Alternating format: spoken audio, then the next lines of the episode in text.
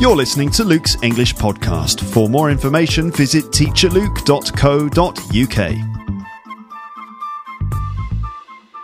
Hello, everybody. Welcome back to Luke's English Podcast. This episode is being recorded in rather a hurry because I do have to go to work in something like, well, let's see, I reckon I've got about half an hour, which should be enough time to pick up a sandwich on the way. So I've got to try and do this in something like the next 20 minutes. Let's see if that's possible. So uh, I wanted to do this now because um, I think that it's very important that I get this episode out. Um, uh, because it's all about the results of the UK general election. Obviously, the last two episodes were all about uh, predictions about the election, and since it's already now happened and we know the results, and it's been about a week since those results came in, um, it's about time for me to kind of just bring some closure to the whole story by talking about what happened and um, why it happened and what's likely to happen in the future. Okay, so um, I I'm reading some stuff that I prepared. I wrote some things down, uh, some notes and some bits of script and stuff. So you can read a lot of this um, on teacherluke.co.uk. Just find the page for this episode as usual. Uh, this should be episode number 270. So you'll see a lot of this stuff written there. If you want to uh, check out words, if you want to check vocabulary that you're not sure of, if you're not sure if you understood everything, you can read a lot of this. Uh, that's kind of your your path to studying some of the language that you're hearing. So let's get down to business then with the um, UK general election results. Um, 2015. So, in the last two episodes, I went into quite a lot of detail about the context and predictions for the general election in the UK, which took place just over a week ago on the 7th of May. The results came in on the morning of Friday, the 8th of May, and a week later, we now have a new government which is already getting itself ready to run the country over the next five years, implementing various plans, policies, and legislation. The results were pretty surprising in the end, which was a surprise in itself. Despite the fact that we knew the result uh, would be un- unpredictable, nobody expected a surprise. And for that reason, the surprise that we got was pretty surprising. It shouldn't have been a surprise, of course, because we all knew that we didn't know what was going to happen, and because of that, any result would have been surprising. So, what was the surprise? Well, the Conservatives won an outright majority. There was no hung parliament, no coalition, no negotiations, and no deal making. Just five more years of a David Cameron led Conservative government without the influence of the Liberal Democrats. Just the Tories running the whole show. So let's have a look at what happened and what we can expect over the next five years. Of course, my comments here are predictions and speculations when I'm talking about the future, and obviously, I can't guarantee that it's all going to happen as I describe it. Um, as ever, we can't be completely certain about what the future will bring. So, again, you can expect more surprises. So, be ready to be surprised if that is possible. Is that possible? Is it possible to be ready for a surprise? Surely, if you're ready for a surprise, then it won't be a surprise, will it? Well, anyway, according to last Friday's result, that is possible because we were all ready for an unpredictable result, and then when the actual result wasn't predicted, we were all surprised by it. Anyway, enough of all this nonsense about surprises, which is probably a bit confusing. Um, don't worry if it is confusing, because I will make it a bit clearer for you in a moment when I go through all the details. So, what were the predictions? Let's just remind ourselves of what we predicted, or what the polls predicted. Um, although we knew it would be difficult to predict, most people were sure that neither of the two parties, that's the Conservatives and Labour, the two big parties, we were pretty sure that neither of those big parties would gain enough seats to form a majority government. That number, of course, was 326. Um, and so we thought that we would have another hung parliament like last time. A hung parliament is when none of the parties uh, achieve a, a majority. Um, so we expected there to be a period of negotiation in which, firstly, the Conservatives attempted to make a deal with either the Liberal Democrats if they won enough seats, or possibly UKIP, that's the United Kingdom Independence Party, if they won enough seats. I expected that it would be too difficult for the Tories to do this, that they wouldn't be able to make a coalition deal with anyone, and then it would be up to Labour to try and make a coalition with either the Liberal Democrats, if they won enough seats, and a, and a sort of coalition with the, between Labour and the Liberal Democrats was difficult to imagine, or the SNP, which was also difficult to imagine. And in fact, most of the outcomes were difficult to imagine. Most of the kind of coalition deals were all difficult to imagine for various reasons. Most of those reasons being that the parties had ruled out almost all kinds of coalition deal with each other. For example, the, the Labour Party had said, no, we're not going to make a coalition with the, the Scottish National Party, and we refuse to make a coalition with the Liberal Democrats if Nick Clegg is the leader. And the Liberal Democrats have said, we're not going to let you dictate who our leader is. And, you know, so everyone was kind of, you know, refusing to make a statement about coalition deals. So we expected lots of political manoeuvring um, after the results had come in during that negotiation period, and then some kind of complex and unsatisfying partnership coalition between parties that didn't really see eye to eye on everything. That's what we expected. Some kind of coalition that was, or, or, some unsatisfactory kind of deal between different parties. A lot of people expected Ed Miliband to be the next Prime Minister, as it looked more likely that he'd be able to make a deal with one or more of the other parties. Also, a lot of the newspapers were kind of, you know, praising Ed Miliband quite a lot, saying that he'd done quite a job, quite a good job of convincing everyone. It's funny how now, of course, we're all talking about Ed Miliband as a total failure, um, even though just a few days earlier people were talking him up as if he, you know, he could be our new prime minister, and how he'd actually been quite convincing and he'd done quite a good um, uh, campaign. Now, of course, we're all saying he's a total loser, his campaign was a disaster, and he's a personal failure for him. Uh, interesting how things change in politics. Um, in the end, though, despite the fact that we all knew the results would be unpredictable, the outcome was generally surprising for everyone, as I've already said in some detail. The Tories won an outright majority with a win of 331 seats. That is a majority. Remember, the majority they needed was 326, and they got 331. It is a majority. It's quite a small majority. Um, what were the numbers? Let's go through some of the main numbers here. So the Conservatives won 331 seats, which was um, that's up. They were up by 24 seats compared to last time. Labour won 232 seats. That's down by 26 seats compared to last time. The Liberal Democrats won eight, and that's down by a huge 47 seats. So that's a big um, loss for the Liberal Democrats. The Scottish National Party got 56 seats, and they are up by a massive 50 seats. That's a big, uh, a big improvement for the Scottish National Party, a big win, a landslide victory, you might say. Uh, UKIP, the United Kingdom Independence Party, led by Nigel Farage, the Eurosceptic kind of anti-immigration party, they won one seat um, which is up by one. So I think that means they now have two seats in the House of Commons. Is that right? Uh, anyway, oh, I should know that. Oh, I know. They got one seat, and that's up by one because last time they had no seats. So they've got one seat. Um, that's UKIP. Plaid Cymru, the Welsh party, they've they uh, they got three seats, which is no change from before. The Green Party also have three seats, uh, which is no change. Did the Green Party have three seats? Hold, hold on a minute. Hold on a second. Let's have a little look at that. Um, just having a quick check. Now, that's a mistake. The, the Green Party actually just have one seat, which is no change from before as well. 18 other seats went to other parties, okay, so other smaller uh, parties. So, what happened to the leaders and the parties? Let's start with the Conservatives.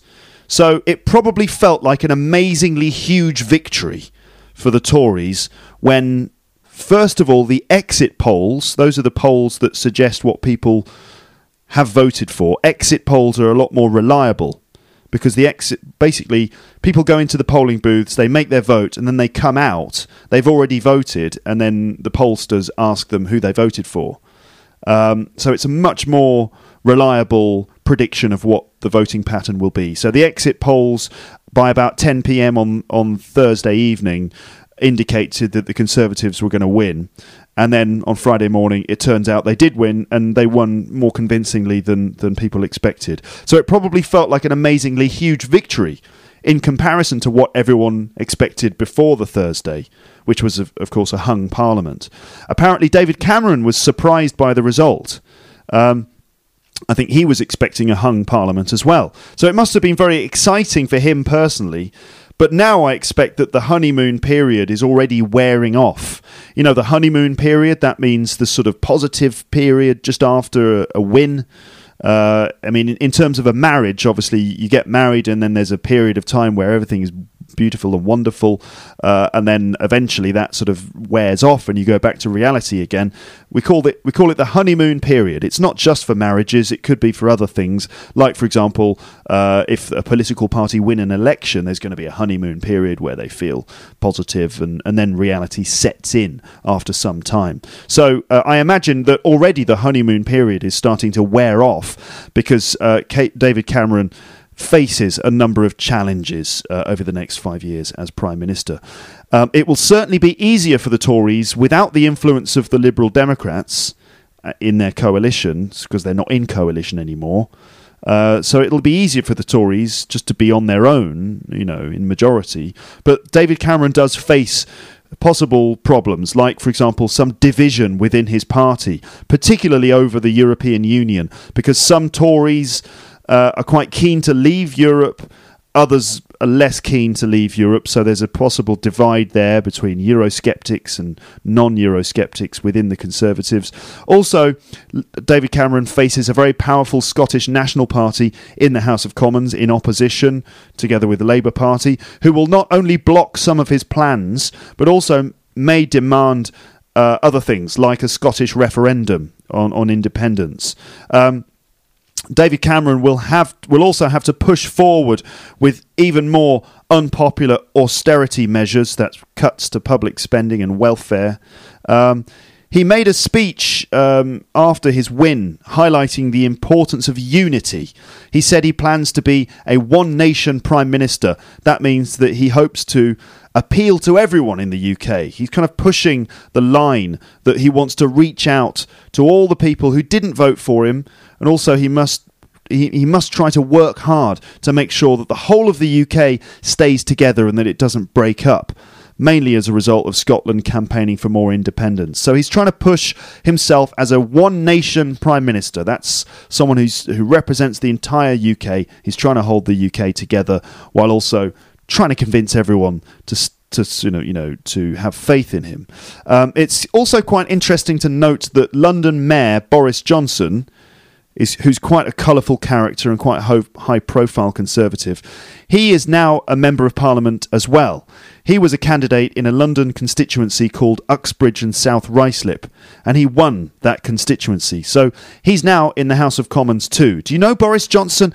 I've talked about him maybe a little bit on the podcast. I plan to do an episode all about Boris because I think he's an interesting character. Um, so he's now in the House of Commons, and that's quite interesting because we know that he's ambitious and he probably has his eyes on the Prime Minister position in the future. I think it was probably a calculated move by the, the Tory High Command, that's the people who run the Tory party. It was probably a calculated move to get Boris in the House of Commons, uh, because in the event of a possible uh, hung parliament and then a negotiation with, the, with UKIP, the Tories would have needed another option for leadership. It was possible that the Tories would have got rid of Cameron if he uh, wasn't prepared to get into a coalition with UKIP, I imagine. So they probably needed some other options, including someone who's quite Eurosceptic and popular with the electorate, and Boris fits that bill quite nicely. So I imagine it was a calculated move to get Boris in the House of Commons so that the Tories had another option for leadership if they needed it. But then, since the Tories won an outright majority, Boris now has to keep a bit quiet for the time being. So his route to number 10 uh, his, has been blocked a little bit there. Uh, Cameron's leadership is not in question at this moment because they won a majority. However, he has promised that at the end of this term, which is five years, um, at the end of this, this government term of five years, Cameron has said that he will stand down. To stand down means to resign or to quit. Basically, Cameron said, "I'm going to, you know, I'll I'll do two terms as prime minister, and that's it." Um, he doesn't want to outstay his welcome. You know, if you outstay your welcome, it means you stay longer than than people really want you to. In this case, as prime minister, but also you can outstay your welcome as a guest at someone's house. If someone invites you over for a drink, you come round, and if you stay like you know for two days, then you've definitely outstayed your welcome you know, and you might say, oh, oh, I think I'd probably better be off. I don't want to outstay my welcome. Anyway, David Cameron doesn't want to outstay his welcome. He's promised that he will stand down after five years. So then I expect it'll be time for another leadership race. Well, it will be. It will. It will be time for another leadership race for the Tory party, and Boris Johnson could be in pole position pole position means you know in first place like in a like in the grand prix like in a in an f1 uh, uh, motor car race pole position means in first place um, so um, i imagine that boris johnson will be in pole position for the leadership uh, in in the leadership race which will you know begin sort of you know later on in this uh, tory uh, government term uh, so when is that 2020 I expect we'll see Boris Johnson aiming for number 10. Uh, who's going to be the London mayor? That's another story. Eddie Izzard is actually um, hoping to become London mayor in the future. You know, the comedian Eddie Izzard. Anyway, that's another story for another time. Uh, by the way, on Saturday, uh, you know, a couple of days after the election, on Saturday, there was already some civil unrest with protests in central London against further spending cuts by the government. People, in fact, lined up near Whitehall in order to demonstrate, and a, and a few people were arrested by the police. So, plenty of people are already unhappy with the Conservatives and their plans to make even bigger cuts to public spending. In fact, um, Iain Duncan Smith, who is Home Office Minister. Wait a minute, actually, officially, Iain Duncan Smith is the head of the Department for Work and Pensions. Anyway, uh, Iain Duncan Smith, a, a high level uh, Conservative Member of Parliament, member of the Cabinet, um, Iain Duncan Smith has already announced plans to cut £12 billion from the welfare budget uh, what's welfare? Well, basically, well, when we say welfare, we're talking about state-run programs to provide money and services and help to people who need it, like sick people, the elderly, the unemployed, the disabled, single mothers, and so on. They all um, receive welfare. That's basically money and services to help them. Um, so already 12 billion pounds is going to be cut from from uh, the welfare program. Um, and um, a lot of people are really annoyed about that and unhappy about it. Um, and uh, we saw demonstrations already, some violent demonstrations. Uh, let's look at the Labour Party. So Labour lost loads of seats in Scotland. First and foremost, they just won. They they lost tons of seats in Scotland. Their their hopes of forming a government were dashed. Ed Miliband resigned. Uh, he quit. He stepped down.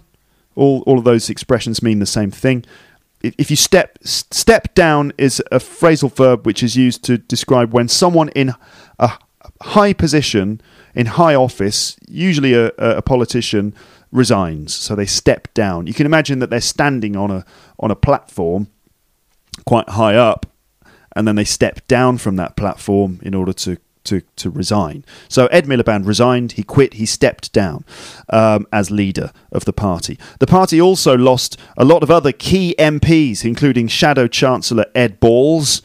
Ed Balls, yes, that really is his name. Um, so Ed Balls um, lost his seat, so he's gone.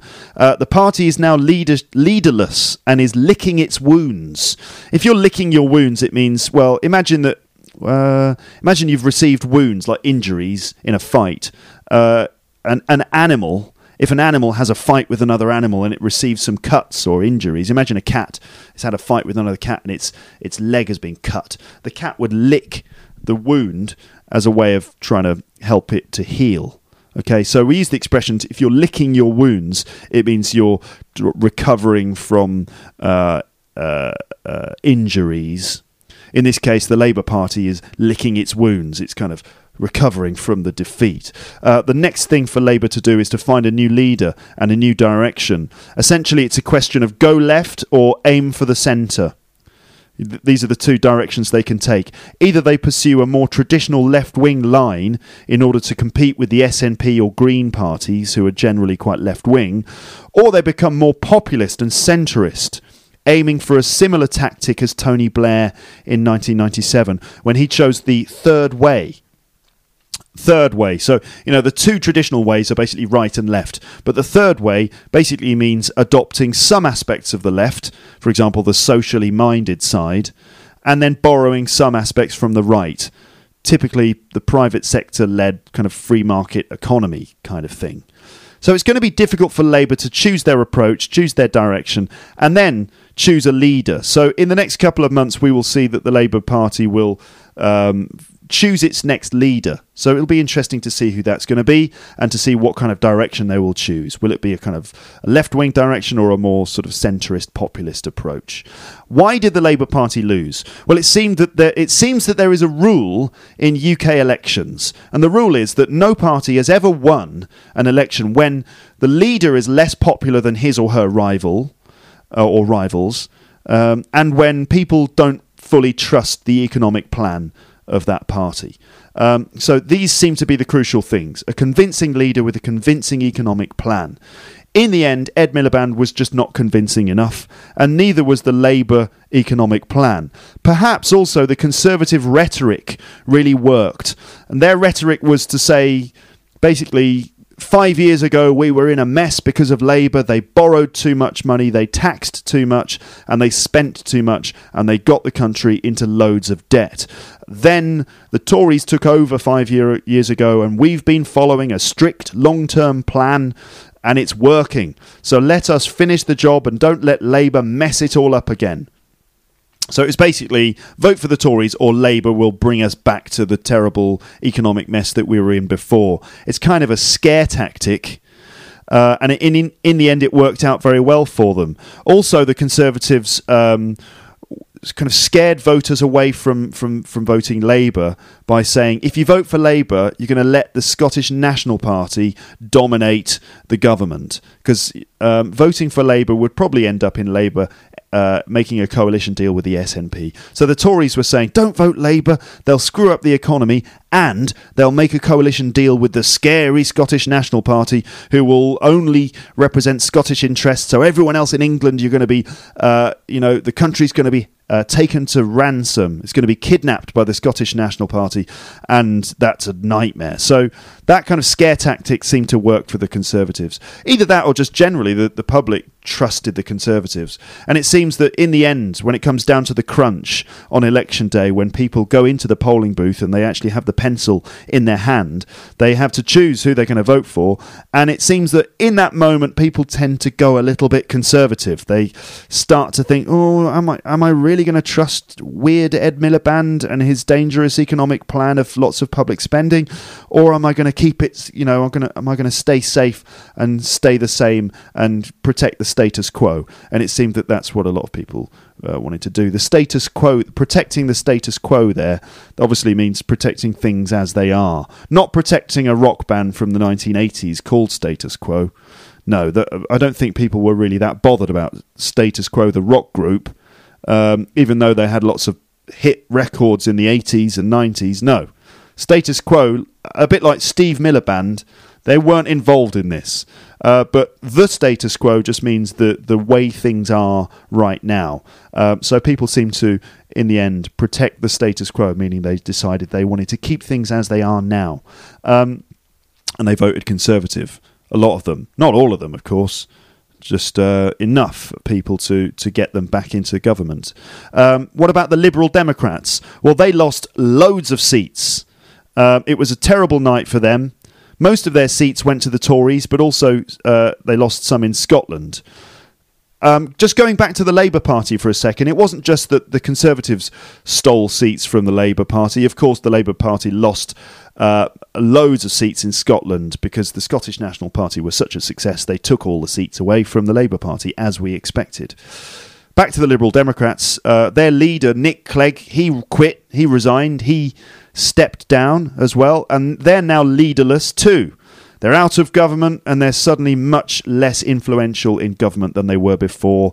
And they also lost a, a lot of key members, either because they, they well, because they lost their seats, basically. So some of the key uh, Liberal Democrat uh, members are, are out. So the Lib Dems are basically screwed now. They've got to find a new leader, and they just have to try and convince the public to support them again. Um, but it's a, it's going to be very difficult. It was a, a, huge loss for the Liberal Democrats. Um, why did the Liberal Democrats lose so many seats? Well, essentially, the Tories devoured them. The Conservatives just consumed them, essentially. They stole lots of their seats. Um, over the last five years, the Liberal Democrats have taken the blame for a lot of the failings of the of, of the government. Um, um, you know, they the Liberal Democrats didn't really stand out during the election. Their whole message really was just, you know, you just need the Liberal Democrats in any coalition deal. Uh, it wasn't really clear what they would do other than sort of prop up another party and just moderate the other party. So this was basically a compromise position, and I suppose that voters aren't really fully convinced by that kind of vague rhetoric. Just you know, vote for us because we we we'll just keep everything uh, under control and we won't let the others go too far. Well, it's just not really specific enough. Um, Scottish National Party, uh, the SNP, they won a landslide victory in Scotland. A landslide victory, uh, even more than predicted. They're now in a position to have a big influence on policy, legislation, and the way the, the whole country is run in general. Uh, for the Scottish, this is a, generally a good thing. It means more power for Scotland, uh, more specific, you know, control over what happens in Scotland. Uh, for some non-Scottish people, particularly in England, it's it, it's a worrying prospect for a few reasons. For the Tories, they'll have to, they'll have a, a, tough time convincing the Scottish National Party to vote in favour of austerity measures. Also, the Scots will uh, will use the Scots will use independence. No, they the Scots will will will may the Scots may demand um, independence. Just rewriting something here. The Scots may demand independence. They said that they wouldn't push for it but there are suggestions that, in fact, now they will, and they will demand another independence referendum. Having such a large presence in the House of Commons means that the Scottish National Party will be in a much better bargaining position to get an independence referendum if they want it. Um, so, with all the support that they seem to have in Scotland, perhaps if there was another referendum, the result would be yes next time. And Scotland, um, if if they have another referendum, Scotland will will will probably vote yes and, and will then leave the Union. And then it'll be goodbye United Kingdom. United Kingdom, I say, it could just be the kingdom and not so united anymore, or, or maybe even the divided kingdom, or or the queendom, as we know, because in fact we've got a queen. So it could be the divided queendom, or just the queendom. Obviously, we're not going to change the name but um, it's just an example of how uh, constitutionally things are going to change if um, if we have another independence referendum. Uh, what's what has what has the Queen been doing actually all this time? I expect. Uh, I'm not sure for certain, but I expect that she's just been observing, reading the newspapers, watching the TV, drinking cups of tea, smoking. Uh, rumours are that the Queen is a smoker. I personally don't believe it because she seems pretty healthy. Uh, but anyway, she's probably been, you know, keeping up to date on what's been going on and getting lots of advice from experts at the palace. Um, then she she met David Cameron last week. Uh, she has met him during the week, and and since she got the and since Cameron got the mandate from the people by kind of you know winning the election, she then invited him to form a government, which gives him the authority to run the country. So the Queen has said, "Okay, Dave, off you go. You can run the country now. You got permission. I don't suppose she said it like that. She probably did it in slightly more formal terms than that. But we don't know because you know no one knows. No, no, we're not allowed to be party to that meeting between uh, the the prime minister and the queen. Um, what about UKIP? What about them? Well, they got one seat, which is not that much really. we, we thought they might get more. Nigel Farage lost his seat. Um, he wasn't even elected in his constituency. He lost it to a Conservative MP. So that must have been either a kick in the stomach for Nigel Farage, like a big defeat, or it's a relief because he has been campaigning very hard. He said actually that it, that that it's been like a, a large weight has been lifted off his shoulders. So it sounds like it's a bit of a relief for him after all of that campaigning all that pressure and stuff. Um, after losing his seat, he promptly resigned as leader of the party, suggesting that he would take the summer off before deciding if he would apply to become leader again in the future. Uh, the party actually refused his resignation.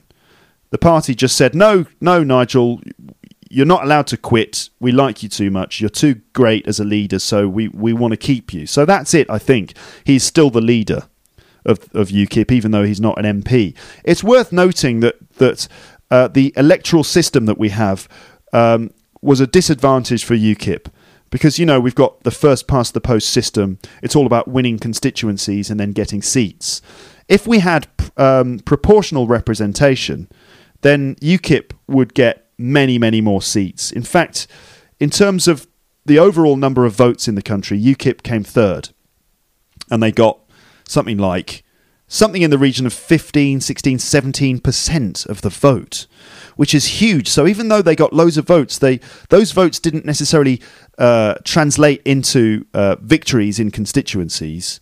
You know, they, they just kind of came a narrow second in lots of constituencies, and so they're not they don't have the same presence in Parliament that uh, they think they should have. So if we had proportional representation, that might result in uh, a much bigger presence for UKIP in the House of Commons. Um, so, why did the leaders resign? Well, some people, like you know, my students and some of my listeners, seem to be surprised that the leaders of these losing parties resigned kind of quite quickly. Well, that's normal in the UK, really. The idea is that the leaders take responsibility for the defeat, and that allows the party to then bounce back, find a new leader, and then move on. And that's quite common and normal in the UK.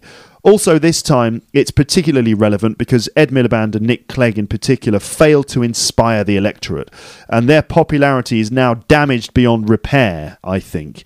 And it would be very hard for them to come back from such a clear defeat in order to lead the, their parties to some sort of victory again in the future. Because I think much of it is due to them as individuals, because, you know, personality is so important in politics these days. Um, so they have to go, they have to step down in order to let the parties have a decent chance of succeeding next time. Ultimately, the parties are bigger than their leaders, so the leaders go in order to give the parties a chance to bounce back. Um, that is basically it, okay? Because I now have to go out, I've got to get lunch, and I've got to go to work, okay? So there we go. We've got five years of Conservative government. It'll be interesting to see what happens. Um, remember that David Cameron um, predict uh, David Cameron promised a referendum on the European Union. That means that um, a, uh, if if he sticks to his promise um, in 2017, the UK will be able to vote on whether uh, it wants to be part of the European Union or not, and and it, so it'll be interesting to see how that debate progresses. Um, you know, will when when uh, the citizens of the United Kingdom really think about it, will they decide to stay in Europe or leave Europe? It'll be an interesting debate, and the outcome will be very interesting too because it could be that the UK chooses to leave the European Union, but Scotland probably won't be happy with that because generally in Scotland they're quite keen on being in, in the European Union. So if we have a referendum and the country as a whole decides to leave Europe, then I wouldn't be surprised if Scotland demanded that that Scottish votes in the referendum were counted because it would probably show that most people in Scotland voted to stay in Europe. So what would happen there is that the UK would leave Europe, but Scotland would leave the UK and stay part of Europe. And so we'd end up with this kind of broken United Kingdom, which is not in Europe, sort of drifting somewhere into the mid Atlantic. Um, what a weird situation that would be. So it's all change, possibly. It could be all change uh, for the UK. Or maybe not. Maybe the UK will choose to stay in Europe and Scotland will remain a part of the UK and we'll carry on. It's going to be tough and it's going to be interesting. Um, so watch this space. Check out, you know, keep your eyes pinned on the news to see what's going on in the UK. Um, that's it. That's it for the politics at the moment. I was hoping to go through a list of words that you may have heard in this episode and previous episodes, and I did begin that list. And that list includes expressions like the political spectrum, constituencies, an MP, the House of Commons, a seat, the cabinet, ministers and ministries political parties, decentralisation, devolution, a landslide victory, voter apathy, candidates, a hung parliament, a coalition government, austerity measures, welfare payments, the welfare state, benefits, allowing businesses to flourish or thrive, the public sector versus the private sector, tuition fees, macroeconomic factors, uh, referendum, and other things. I started making that list, but I didn't finish. Um, and I don't have time to go through all of those words. But you can find my unfinished list on the page for this episode. And of course, don't forget you can actually read a lot of these words and things um, on uh, all the relevant pages for these uh, recent episodes about politics on Luke's English podcast. Okay, um, that's it. Okay, I've got to go out. I've got to eat. Uh, because I need to be able to, to, to fuel myself with nourishment in order to be able to just c- continue to live. Okay, I think you'll agree that's important because if I don't manage to eat, then then you won't be able to listen to any episodes of Luke's English podcast. Maybe I, if I, this is obviously this is ridiculous now, but if I did starve, uh, maybe I would manage to come back as a ghost and and haunt the internet. Uh, but it's unlikely, isn't it? Let's face it. Um, okay, then that's it. Lovely to speak to you. Um, you can expect more episodes of the podcast coming soon. It's been a very busy time lots of exam marking and other things, as you well know. I'm not going to go on about how busy I am. I've already done that enough. It's now just time for me to say uh, thanks again for listening, and I'll speak to you again soon. But for now, it's goodbye. Bye. Bye. Bye. Bye. bye. Thanks again for listening to Luke's English podcast. For more information, visit teacherluke.co.uk.